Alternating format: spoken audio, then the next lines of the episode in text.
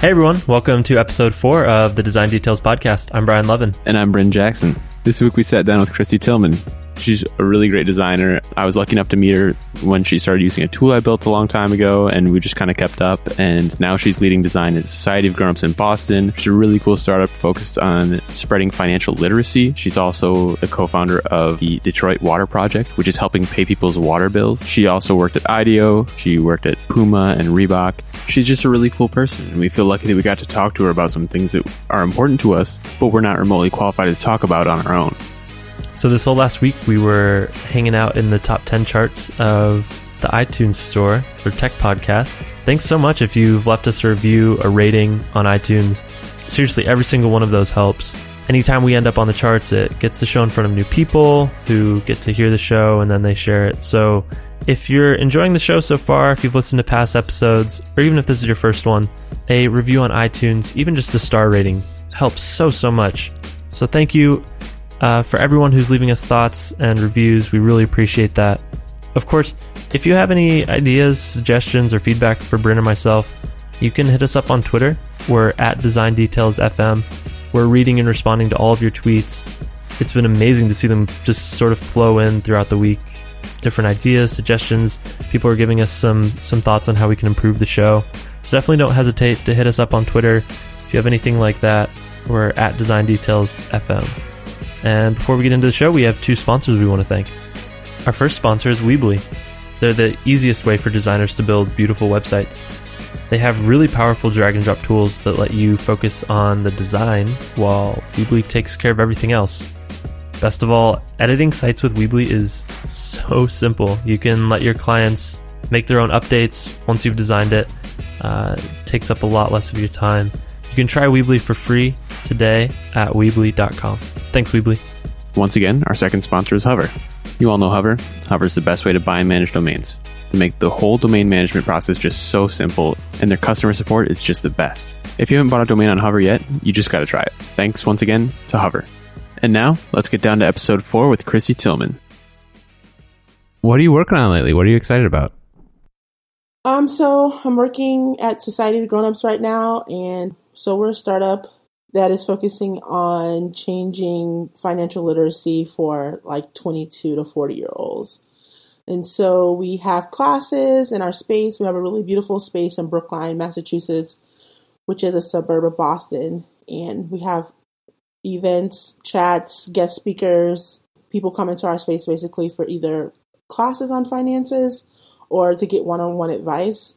And so one of our value props is making this kind of information democratized and accessible to people. So, you know, usually it's like you have to have a lot of money to talk to a financial planner. You don't know where to start, but we have this space where people can come in and learn about student loans, learn about saving for retirement, learn about buying their first house. So all this kind of financial information, we're making it available to people like our age. And right now we're in Brookline. Yeah. So we're definitely thinking about how to get it to everyone. So and you started there in June? Yeah, I started the first week in July. And before that, I was at IDEO for almost four years. Um, actually worked on at, at IDEO. So were you working remotely for IDEO before then? Because they're in the UK, right? Oh, no. So IDEO has um, offices globally, like I want to say 12, 13, 14. So they okay. have New York, Boston, um, Palo Alto, San Francisco, Chicago, in just in the United States, but Asia, Europe. Oh, wow, that's awesome. I, I didn't realize that. I'd only seen a few things from IDEO previously. You also are working on some side projects that are fairly exciting. Yeah, I'm working on um, with Tiffany. We, we started the Detroit Water Project around June. We were looking to kind of help people in Detroit because they have a water crisis going on with the Detroit Water and Sewage Department cutting off water. And we just got on Twitter and we're like, if we could just pay one person's bill, like, how could we go about doing that?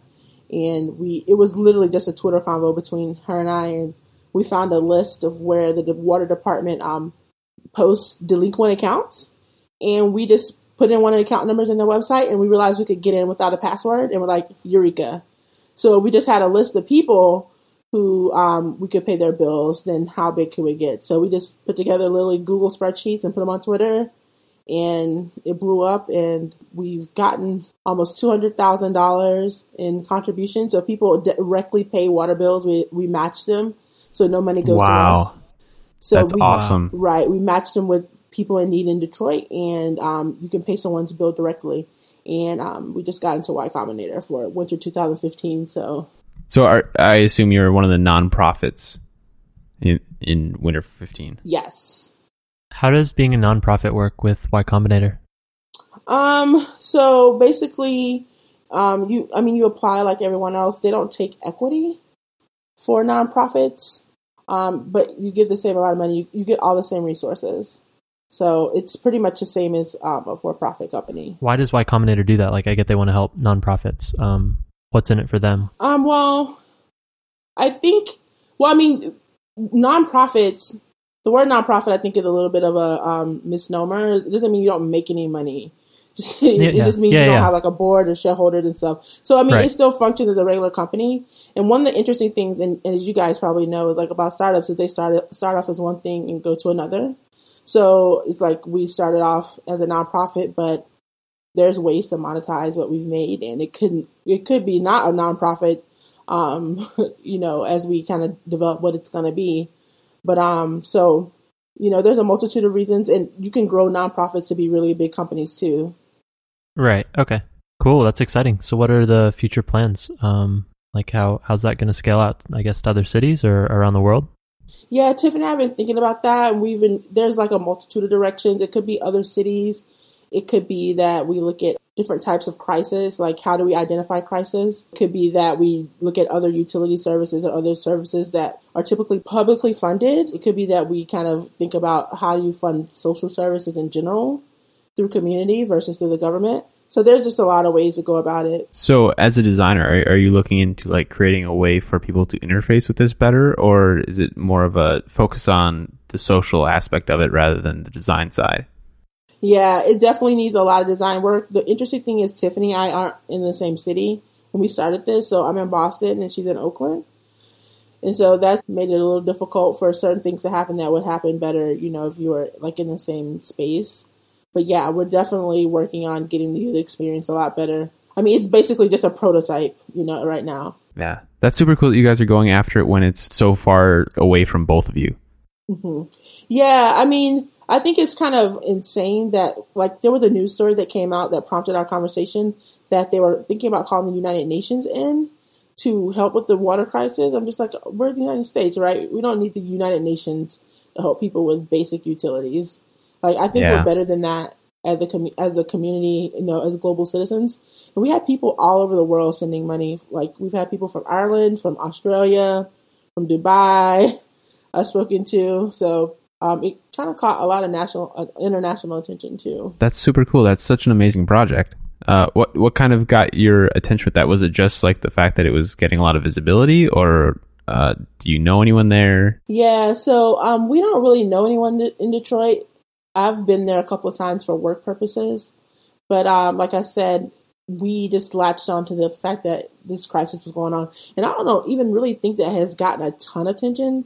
I mean, um, Detroit had a bankruptcy; they've been going through a bankruptcy proceeding, but I don't really think. I mean, in general, people have been paying attention to the decline of the city, but I don't think really anybody nationally has a great grip on like all the different issues that are hitting the city because there's a lot of different things. Like there's issues with t- property taxes, um, there's issues with pensions. So there's a whole bunch of stuff going on, um, and we've learned a lot more about the city as we've done this project. I don't really think it's gotten a ton of attention like that specific problem. So that's one of the reasons we really wanted to help to sort of bring light to the issue. That seems to be kind of a focus for you on like the kind of marginalized communities. Like I saw your piece on uh, the New York Times, which is incredible about women and minorities being targeted uh, online. Has has that been a like a long term mission of yours to help improve that, or is that kind of been a focus like locally, or like or recently? I'm sorry. Yeah, that's a great question. So, yeah, I think so. There's not like a lot of black designers in general um, working on huge, big problems. And I think it's, you know, there's been a lot of talk about like diversity in tech, and there hasn't been as much, I, I think, talk about diversity in design. But the two things run, the two issues run parallel, and they all, they both have similar, you know, common problems, right? T- pipeline problems and that kind of thing. So um, it's just just it's just been my background. You know, I come from a kind of working class background. Um, I'm with a, neither one of my parents were college educated. I have three college degrees. And so like I've, like it's just a part of me to help give back and use my talents for, you know, other things other than corporate exploits all the time. So it's just yeah. like, how can I give back? How can I help solve these problems that I see? Because, you know, as designers, we each have a lens that we, that you just can't get rid of, right? And that's my lens. I see a lot of issues. I see a lot of social problems. So it's like, how can um, I use my talents for that? Even when I was at IDEO, I tried to get myself on a lot of social projects. Like I did a lot of work on di- type 2 diabetes. Um, I did some educational projects. So I've always been trying to kind of get on projects, you know, that had like a little element of good in them because that, that's what motivates me. So even with Society of Grown Ups, right, it's it's amazing that we can offer these financial services to people um, who don't have a ton of money and make a difference in people's lives um, and, and, help them learn how to manage their money. So I'm always looking for that element. I, like I just can't work on like, um, for example, I've been offered positions at social media companies, right? Like that just doesn't feel right to me, like the type of work I want to be doing. So it's interesting you mentioned that because the this last year was kind of the big breakout of the diversity reports, right? We had a diversity report from Facebook, Twitter, Apple, Google, like all the big ones. Um, I'm curious how you reacted to those, uh, and then I wanted to dig in a little bit deeper to those diversity reports. Yeah, um, I wasn't really shocked. I mean, when I when people ask, people will come to me and ask me, "Well, do you know so and so, or do you can you help me find a resource?" And I can really only think of a handful. For example, someone asked me, well, do you know any other black designers? We're trying to do a program about it. I can really only name a couple of my friends, right? So I'm not shocked that it's that those kind of numbers came out. Um, I'm actually I actually volunteer for this organization called Boston Youth Design, and we and they place um, high school kids, mostly Black, Latino, and Asian kids, in um, design internships in the summer in Boston. So I'm really involved in that, and so I kind of really can see how um, the dearth of talent and the dearth of people coming. Even when I was in my design program, I was like one of two African American designers. So those numbers didn't shock me. Um, I, I mean, I think it's kind of plain to see, so I wasn't really surprised. Can you just talk a little bit more about like why that is? Like, why are there so few uh, black or even just minority designers in general uh, across the industry? I think it's a complex problem. I think um, so. I think it probably all goes back to money in um, as a broader umbrella. But um, for for example, I was the first. My neither of my parents are college educated, right? I went to business school first because my parents thought that that's what would give me a great career. I actually did internships with very high profile companies. Um, I was in a five year MBA program, and I decided I hated business. And then I went to grad school to buy some time. I actually applied to a PhD program in three design schools. And I was like, okay, I'll just take a gamble. And I actually was like, okay, I'm just going to go to the design program. I got accepted into a design school and I got accepted in the PhD. And I, the PhD, I was like, never mind. So it's like people, when you're like, come from an economic economically dis- disadvantaged background, you make decisions that are proven, right? So my parents were like, okay, go get an MBA, right? No one thinks to go to art school. That doesn't make any money. And that's kind of, you know, the, the, the, the stereotype about art school. So it's like a lack of exposure. That's one of the big ones. When I work with uh, different kids at youth design, their parents are like, okay, cool. My kids are in the summer program, but it doesn't really translate right into actual, I guess, designers because people want their kids to do things um, that they're sure that can give them a good lifestyle. So I think a, a huge part of that is generally just lack of ex- exposure to the career field. Like even my parents now, they don't like know what I do, right? They know that I do something cool. They know that I don't have to ever call them for money. So they know that I can take care of myself and be self-sufficient. that's a good thing. and so that's good enough for them, right? And so it's like, okay, so people don't really send their kids, you know, it's seen as a luxury to send your child to art school. So I think that's one of the biggest reasons. I think there's also hiring reasons. Like, I think that I'm a pretty good designer and I know I've applied to certain places and I've not even gotten a call back.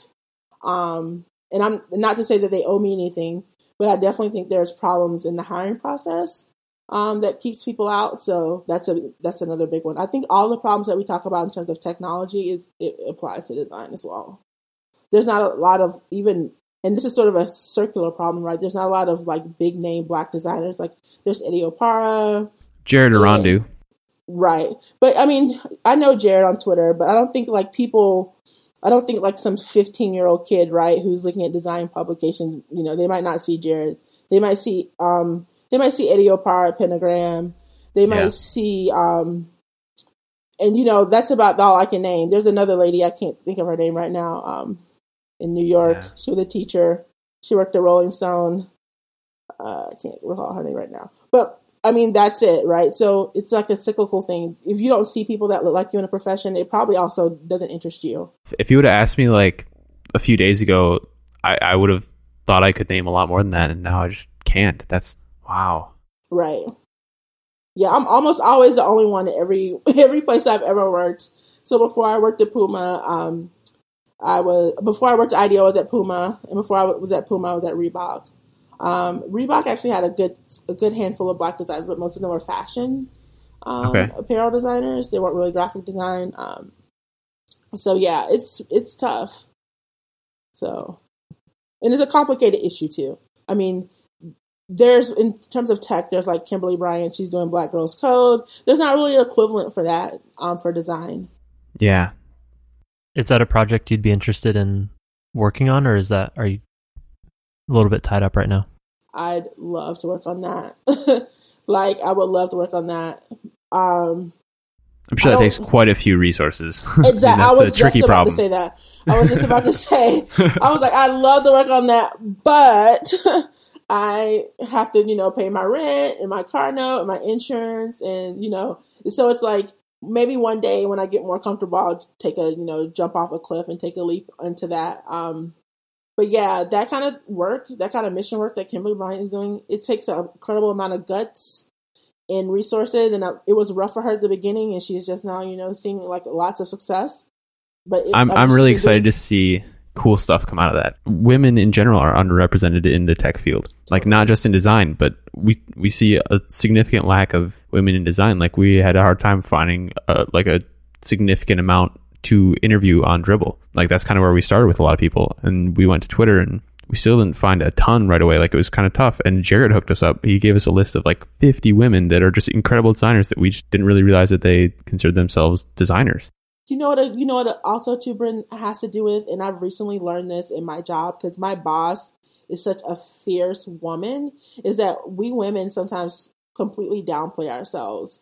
Um, and one thing my boss said to me because we're doing, we're getting ready to do like our um, reviews, um, and we had to write like, what are you good at? What are you great at? And what what do you need to work on? And she said, and I had a really hard time with this. I could not write a lot about what I was great at. And she was like, "You're so great." She was like, "If you were a guy, you would have you would have been good at one thing, and you would have written ten things." But she's like, "You're good at ten things, and you only wrote one thing." You know, she was Uh, she was jo- but that's true right so like i've been reading this book like lean in and confidence code Yep. like there's a huge chasm there for women like really making the case for ourselves um really speaking up having the confidence um to to be like real standout leaders right so girls like we we get we learn to downplay ourselves super early and you know that is a part of the problem Yeah, we hear that so often. Like Satya Nadella did that talk about how women they don't need to like work to make that uh, pay gap go away because it'll just happen. That that's such a weird concept to me because there's so many women I know that are very vocal and thoughtful, and I mean they make themselves known, right? Like they work hard for it, and they're not afraid to tell people. But then, like that doesn't necessarily uh, that's not necessarily representative of the entire female population, right? So I, I i totally agree that's such an interesting problem, and it's it doesn't have an easy solution either. And it's also really hard too. Sometimes when you're in an all male environment, like I've worked in in places where I was like one of maybe two or three women out of like twenty total people, and it's just there's just a lot a lot of um, self doubt um, that goes on in your head, and you you know you're like just as talented as everyone else in the room, and you're just like, man, I can't believe I'm in this room with these other talented designers. I think it's called imposter syndrome. Imposter syndrome, yes. Yeah. If you have that, it means you're a designer. Yeah, totally. Yeah, so- There you go. yeah, well, th- that- that was actually that was your reaction when I first sent you the guest list that we were working on. Uh, when I asked you to join us, and you're like, "Why am I on this list?" I'm like, "Because you're awesome." And you're like, "Oh, yeah. okay." I was like, wow. Yeah, totally. So that's probably something that's something that I'm actively working on. Um, I'm actually speaking at um, the product design conference in in Jan- at the end of January in New York City, and um, I've been asked to speak at conferences before, and I've always turned them down. Like, why would anyone hear, want to hear what I have to say? and so I pur- I'm purposefully putting myself out there and like pushing myself to do this conference so that maybe I can break the ice on this kind of like um, promoting yourself or you know just having confidence to just speak with authority about whatever you're working on. So I'm going to be doing super that awesome. like in January. Hey, I just want to take a quick break to thank our sponsor for this episode, Weebly. Weebly uh, lets you say goodbye to those pesky updates and maintenance work that comes with managing a website for a client. Things like changing a paragraph of text or updating a photo, stuff that would normally take all this back and forth, uh, emails and video calls just to update one small thing. No more. Uh, Weebly lets you just hand the website off to your client the tool has really, really simple features, drag and drop interface. Seriously, anyone can pick it up, anyone can use it. The bottom line is that Weebly lets you spend more time doing the things you love, like designing cool websites, and gives you happy clients that feel enabled to update their own website. They have the flexibility to keep the site up to date and get the most out of the beautiful site you've created for them.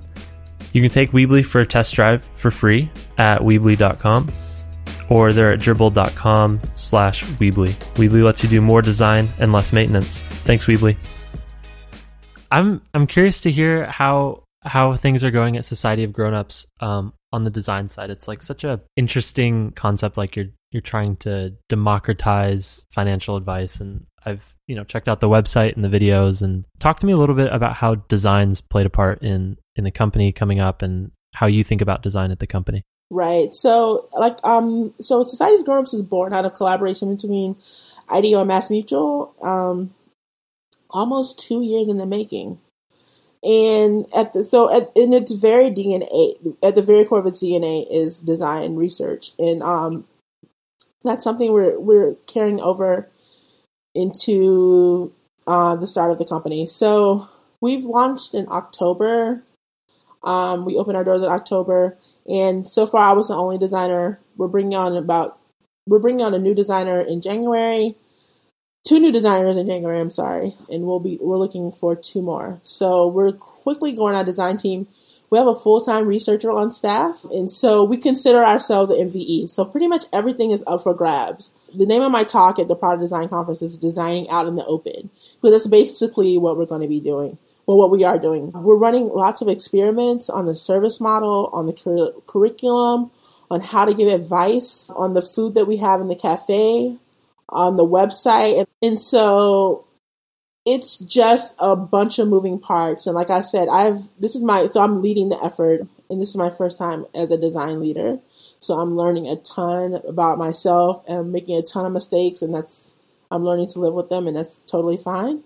And so we're what what what we're doing is we're doing a lot of testing, very rapid iteration on things, and we're beefing up our design team to kind of support that and our research team. So this came out of IDEO. You know, IDEO is known for its design thinking, and I came from IDEO. I I feel like I cut my teeth, even though I've worked at other design places. I've cut. I feel like I've cut my teeth at IDEO, and so at the heart of our our project or our, our company is definitely design research. So everything's open, everything's up for change and teaching i think one of the biggest challenges has been teaching people who aren't designers how to think like a designer i'm used to working with a, a team of designers and we kind of just you know siege on a project and we do our thing and we come up but working with people who aren't designers has been like a whole new world for me and really trying to figure out how to get them to think intentionally about things um, how to get them to not make assumptions. How how do we ask the right questions? Are we designing for the right question? So it's been a lot of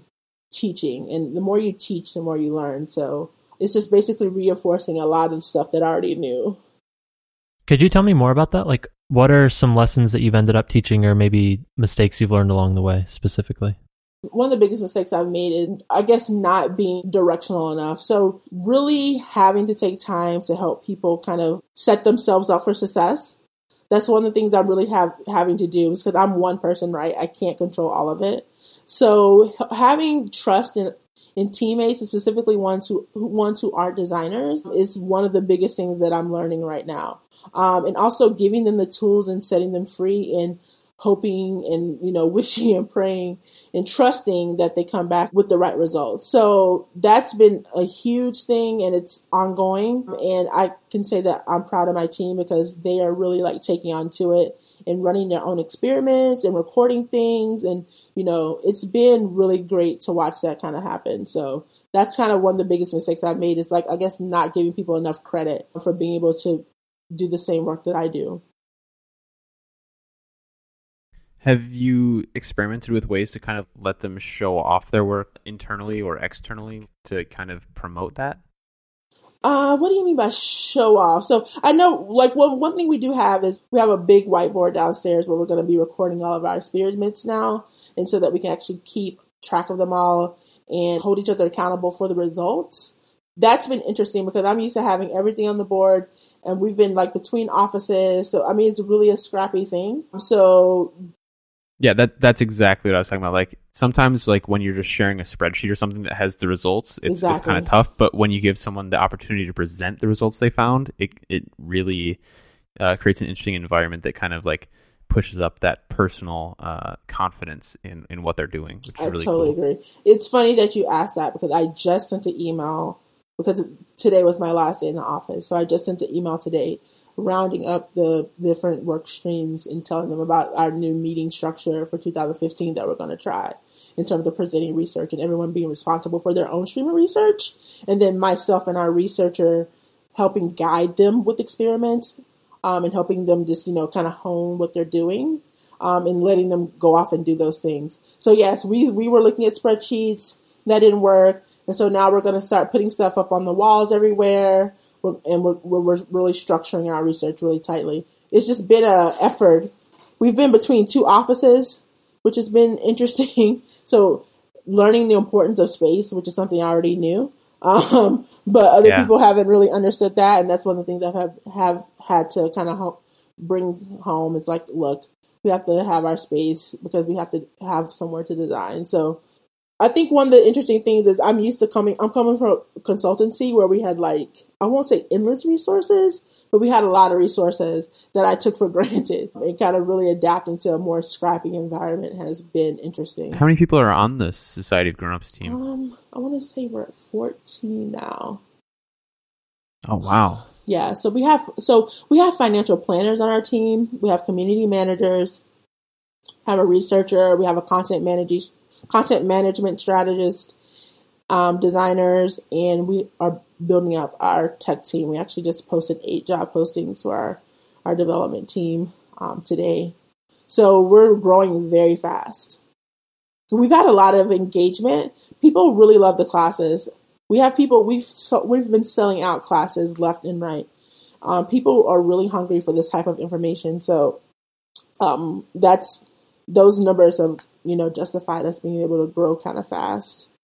That's awesome. Um, how are you in the trenches of design every day? are you like totally in a leadership role at this point? I am totally in the trenches. I've Ooh, been in the trenches. How's that?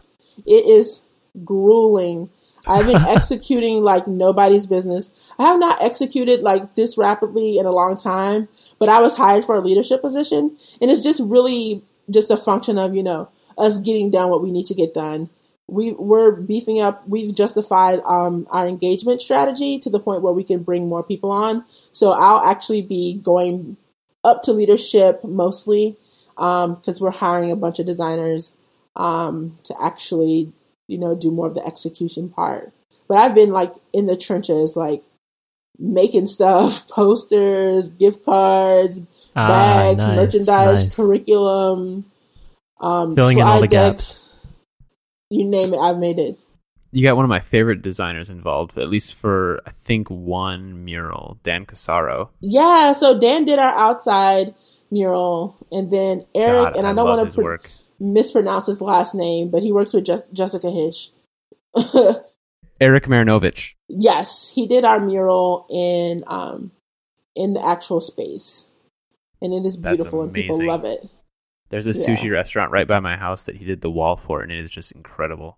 yeah, so that's another thing we do. Like we're like, uh, you know, we, we want to host like we're really community based. So we've been hosting events in our space. I want to do a commu- I want to do a creative mornings eventually. You know, ho- and surfacing design talent is another thing that I'm really interested in. So I think it's so cool that I'm actually allowed to do those things, and I don't really have to ask for ask for for permission very much to do That's what I amazing. That's so cool. Yeah. So, how does that community element scale to a larger market? Do you have an idea for that yet, or I Is that do, pretty but I don't think up I in the can air? talk about it. that's No. fair? That's fair. No. Spill the secrets. Spill them. So, you said you've been cranking a lot. Do you show off your work anywhere, or is that pretty tightly held as well? So when I was at IDEO, I really had nothing I could really show because everything is NDA down. And now that I have a ton of work from Society of Grownups that I can show, I just have not had time to put it up on the site. So once we get Cruel once we- irony. Once we bring in some of our designers on, like I have one designer who's really cool who's starting on the fifth, and then I'm bringing another one on at the end of the month. Um, I I think I'm going to create. Uh, I think we want to create a team Dribbble and a team um, Behance account where we can show off all of the collateral that we're making. That's Um, awesome. so I'm yeah. so excited to see that. I, I So, was just going to ask how you're going to do it. Yeah, so I want to do that. Maybe I don't. I think we're going to start blogging to the design team because we have a blog on our site. I think we're probably going to start doing more of that now that we you know have more headcount. Because design is just so crucial to society grown ups. You know, from the way it works to the way it looks. So Yeah, you're working on such unique problems too. Like they're not easy. Like people aren't necessarily comfortable talking about their finances with other people. that's so true. People will talk about sex before they talk about like their finances. It's it- no, it's the Oh, craziest thing. Like people will tell you everything they did last night, but they will not tell you how much money they made. But um, I, the, our financial planners are actually pretty amazing, and they have. It's interesting because like we actually rotate one of our um one of our one of our research strategies is having different um grown-ups our team sit in the classes um, and observe them and then kind of report after what they found um, about engagement how people use the materials all types of things that we're looking at and so it's really been interesting to see like when people are in the room with where everyone's like congregated and saying that hey i have the same problem. Like i'm behind on my student loans or i have a lot of student loans people open up and they talk or it, or if there's like one person who starts off other people will say okay it's okay for me to kind of talk about my credit or my student loans. We're also working on technology tools too to help some of those more private conversations so like polling from iPhones and iPods in the classes is something we're working on. So the so the instructor can ask a question and people can anonymously answer it and we can see the results in the class so that the, that the instructor can kind of know like who's in the room in terms of how to tailor their presentation. So that's another big thing that we're working on in terms of technology. What's the hardest design challenge that you're working on uh, at this moment in time? It's probably the curriculum. So getting the curriculum just right. It's like What uh, the curriculum? Could you just explain yeah, like, a I'm little gonna yeah the of what that is? classes. For example, like understanding who's in the class. So if we're if we're running credit and debt, people will come in who have a ton of debt, and then people may come in who are really good at managing their debt or they don't have any debt. And so tailoring the classes for the right audience has been been a, it's been really hard. Um, writing the class descriptions and getting them right, having the classes at the right level, it's been very difficult. And you know, how do you message that to people? Because these topics are just so big. So basically, setting expectations for people when they register for a class has been a lot something that we've been really kind of working on. Like we've added more content, we've taken content down. We're we're working on bundling classes. So what happens if a spending class and credit the debt runs together for a longer period of time? Should it be a workshop? Should it be a chat? So we have a couple of different formats. Like we have chats, which are shorter, and then we have classes, which are longer. So that's been uh, we've been tinkering with that for a while, and that's one of the reasons we kind of sit in the classes too. Like it, each one of us is responsible for sitting in a class and taking those kind of getting that feedback. and we also ask the people who sit in the class for feedback as well. So um, we get a lot of feedback in terms of our instructors and setting expectations for like what is the content of the class. There's been a huge wave of budgeting apps that I've seen come out mm-hmm. where it's like really, really simple one screen apps uh, where you plug in your bank account information and and they try and do these interesting things with design, showing you like a progress meter or some sort of visual representation of your budget. They seem to maybe take some of the human element out of like financial planning or having a in-person class. Can apps like that be effective or do you feel like there's a human element needed to to be successful when it comes to managing money? Well, that's the question and I think the answer to that would be a huge assumption.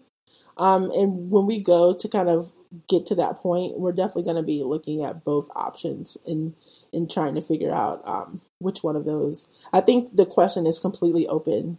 It could be that you know there are a ton of budget apps, or a ton of financial apps. It could be like you know that's just one of those nuts that you just can't crack, or it could be that you know someone's just haven't done it the right way, or it could be that you just really have to have a human. Um, and we and we're prepared. We've already thought about this a lot, so we're prepared to kind of go down both roads in terms of like testing when we when we do research. That's like the one. That's actually like the one of the biggest questions we have in terms of in terms of digital conversion and bringing our classrooms classroom and one on one advice to people. Totally. What's the measures of success there? Like, is it number of people that manage their money well by some some level, or is there an objective way to measure the success of apps uh, that help you with budgeting?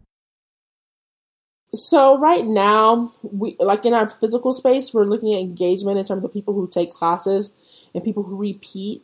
In terms of digital stuff, and even in our classes, we've been thinking a lot about actionability. So is it enough just for people to come in the class and get information? or do we want to or is it or is the goal to have them take action and that's actually one of the things we're testing like in some of the content in terms of like the workshops for example the student loan workshop it went from a class and now it's actually a workshop where people actually the instructor shows you how to go to the national federal loan database and pull all your loans right or the credit and debt workshop where you kind of you get to credit karma and you pull your credit report and you can get like um, more one-on-one instruction so the idea of taking action, I think, is huge. I think that's kind of the proof is in the pudding, right? And how you mm-hmm. measure that, it's I don't know yet. That's like one of the things we're going to have to figure out, and we've asked that question too. Like taking action is huge for us um, because that's how we know like the, some of the curriculum is, is a success. We don't, you know, it's just not enough for people to sit in the class and just absorb it. Um, so we're trying to design for that. Um, we're trying to like think about how do we bridge our one-on-one sessions in our classes. So, you know, after you take a class, you get a one-on-one session with a planner to help you come up with a plan. How do we get people to come back after they've spent some time and let their plan kind of sit with them? What have they done afterwards? So all of those are questions that we're you know we're we're asking and trying to design for. Do you find that the the people who come to the class are a pretty diverse audience? I, I would imagine that that's a pretty broad problem. Yeah, it's diverse. It's super diverse. Um, and that's actually one of our kind of like values as well is reaching diversity. I don't know if you've seen our Don't Panic stuff on our Twitter account um, and on our website, but um, no, I had not currently. Our grown-ups are diverse. We have we have people. Um, we have college kids. We have thirty and 40, 50, 60 year olds come in our space. Um, we have people who have zero savings. We have people who have some savings. It's very diverse.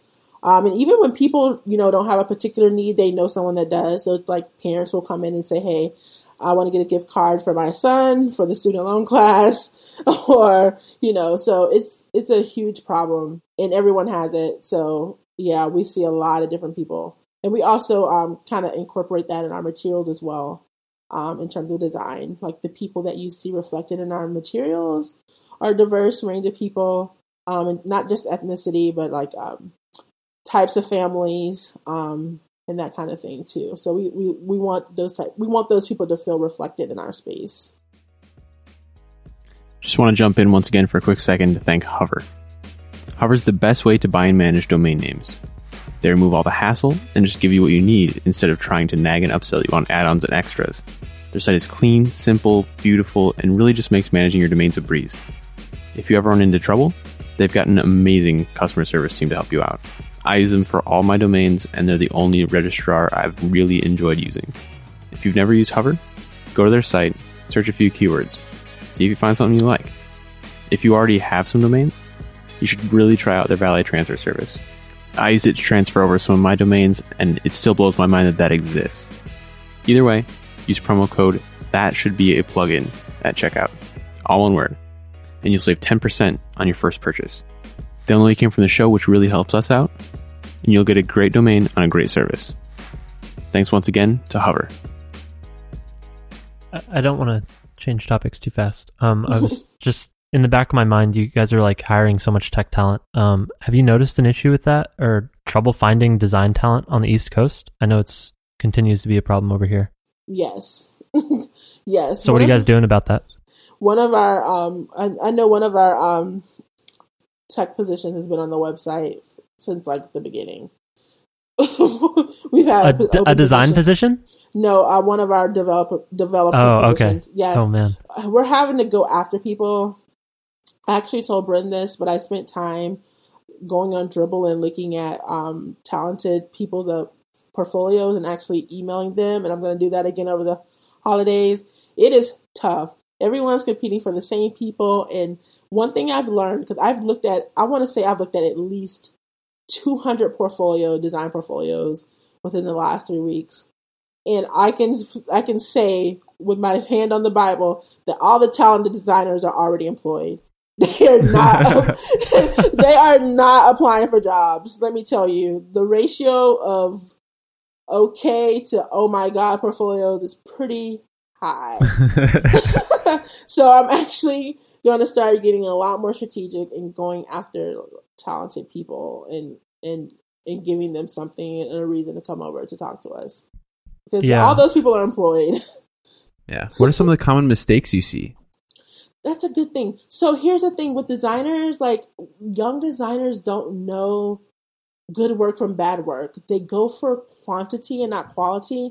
I mean, every designer has some work that we're not proud of, right? And that's always Yep, going to be sure. the case. Yep. hmm But it's like young designers will pack their portfolios with everything, or they think just because it has a national brand or something on it that they should always include it, and they don't know how to curate their portfolios well, and they don't know what their good work is and their bad work. So I see a lot of inconsistencies. Like I'll see something that says, "Hmm, maybe I want to email this person back," and then I scroll a little bit more and go, "Eh." Mm-mm. Um, so that's one of the big things. Two, a lot of the good work looks alike. People are really like stuck in trends. They don't want to try anything new. Definitely. Um, it just all looks like it came off of Dribbble U- Dribbble University. So um, those are the two biggest things I've seen. Then there's just plain bad work. Um, people, uh, and here's a tip too that I've noticed that people don't understand that design positions are written with a, with, with like a spe- specific job in mind. So if you're applying for a print position, don't apply for the print position, the digital position, um, the UX position. You can't like You can't do them all. exactly. So I, I it makes me think that you don't really know what you're good at or what you want to do if you apply for all of the open design positions with the same portfolio. Like don't do that. Pick a job and, and apply for it. Don't apply for all the jobs. It tells me you don't really know what you're doing. Um, How how much does culture fit weigh into your decision when looking at designers? Uh, Uh, is that a it- factor? yeah, it it definitely. So what what I do is I really quickly scan, and I can really tell within about forty five seconds if I want to talk to someone. Forty five um, seconds based on 45 just looking at their portfolio. Mm-hmm. I'll look at their portfolio. Crap. Well, that's that's an elimination. Let me take that back. That's elimination. If it's something interesting, then I'll poke. Like I'll go to the website that they say they designed, or I'll go to their Behance and look at other work or whatever. It Yeah, you can't afford to spend 45 Right. minutes on each person. Like Right. that's I can't, and uh, the volume of portfolio that I get um is just is a lot. So, forty five seconds, I can decide I don't want to talk to someone, and then if I do, I'll poke around and, and see, and then I'll send them an email and say, hey, you want to talk on the phone? You know, I, I thought your work was pretty interesting, and yes, culture fit is huge.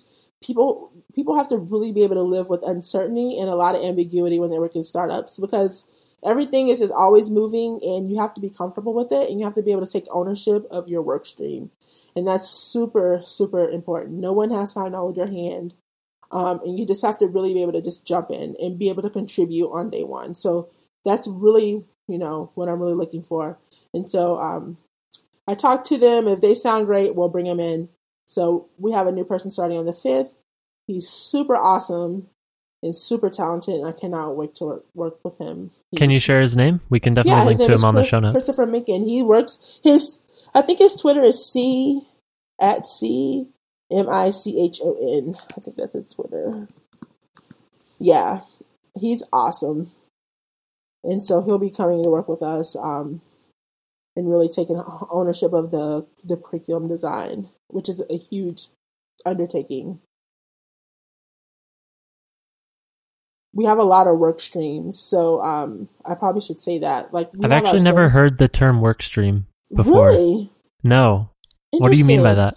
So we so a work stream is just basically a path, right? So our service model, like how do you come in the door? What happens when you come in the door? What happens when you go to the cafe? What happens when you go to the library? What happens when you go to the classroom? How do you interact with the instructor? What do the materials look like? So that's like the service, right? How do you go to um, a checkup or a financial therapy? So that's kind of like the service model. And then we have all of the content for the classes, which are building the curriculum. That's a whole work stream in itself.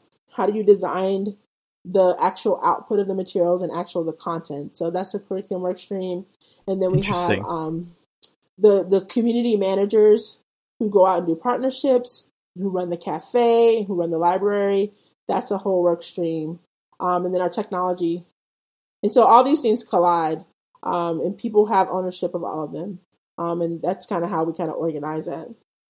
Do you think that's like a physical space product kind of terminology? Like we're we're always got our heads buried in apps, so like we, we think about user flows and stuff, and uh, Yeah, that's the Like- closest comparison I can make is like Yeah, a UX sprints. flow. Yeah, I yeah. don't know. N- I've never heard Yeah, of work, totally. It work probably would be the same thing. Yeah, I think it definitely manifests that we're a physical space, but we also have a digital space and we have a product.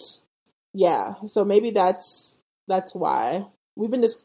I don't even know where that word came from. It just kind of popped up, and we've just been using it. But It's it a good makes word. sense to us.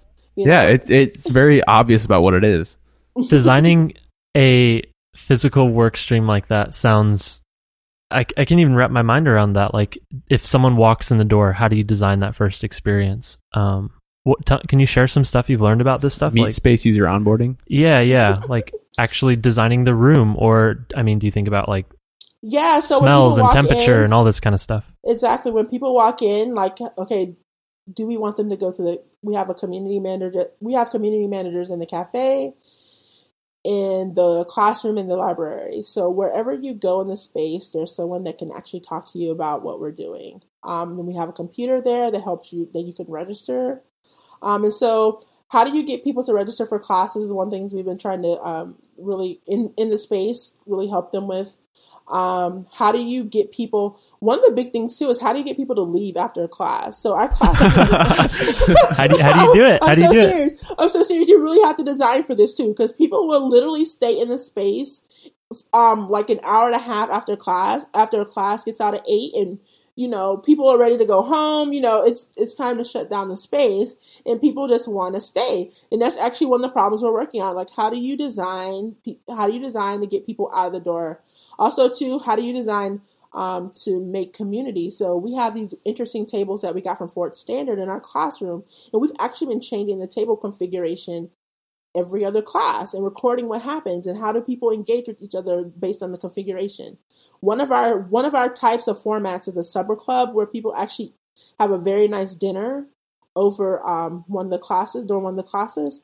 And so we've been experimenting whether that should be a buffet, should it be family style. I sat in on one that was family style. It was super awkward because I like I wanted chicken, but chicken was at the other end of the table, and I didn't want to. Ah, those monsters.